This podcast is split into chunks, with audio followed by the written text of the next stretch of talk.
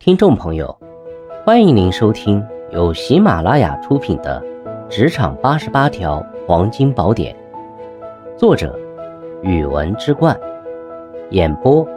卢阳土著。欢迎订阅。第三十七条，察言观色。职场交往中，我们无法完全确定对方所表达的想法是否真实可信。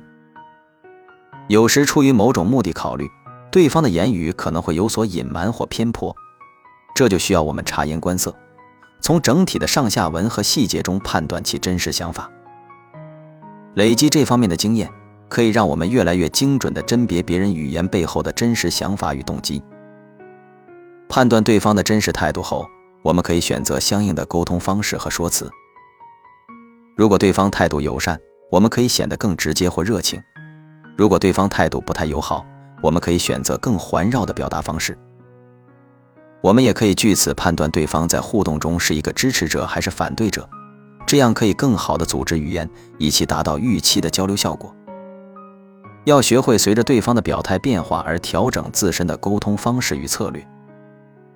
如果我们敏锐地觉察到对方言语或态度中出现的微妙变化，这往往显示出对方有某些不满或意见。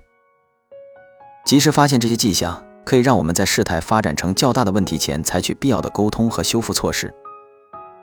在关键时刻造成二元对立，会让双方的关系僵化甚至破裂。察言观色的技巧可以增加我们在这方面避免失误和扭伤机会。在工作场合中展现出来的不仅是我们的专业能力，更包括各种软实力，比如人际交往、判断力和洞察力等。熟练运用察言观色的能力，可以让我们在与人交往中表现出更高的情商和社会技巧，这也会对我们的形象与职业发展产生积极影响。学会在交往中敏锐地观察与判断别人的真实态度，并据此选择恰当的沟通方式，这可以让我们更好地处理人与人之间的关系，化解可能出现的误解与危机。在工作场合中展现出的软实力也同样重要，察言观色的技巧可以提升我们在这方面的表现。在职场交往中，通过察言观色来了解对方的真实想法和动机，从而选择适当的沟通方式。这种能力不仅可以帮助人们更好地处理人际关系，还可以对职业发展产生积极影响。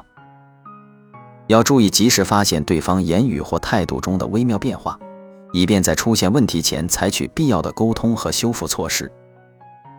总之，学会敏锐地观察和判断别人的真实态度，并据此选择恰当的沟通方式，是一种重要的职场技能。听众朋友，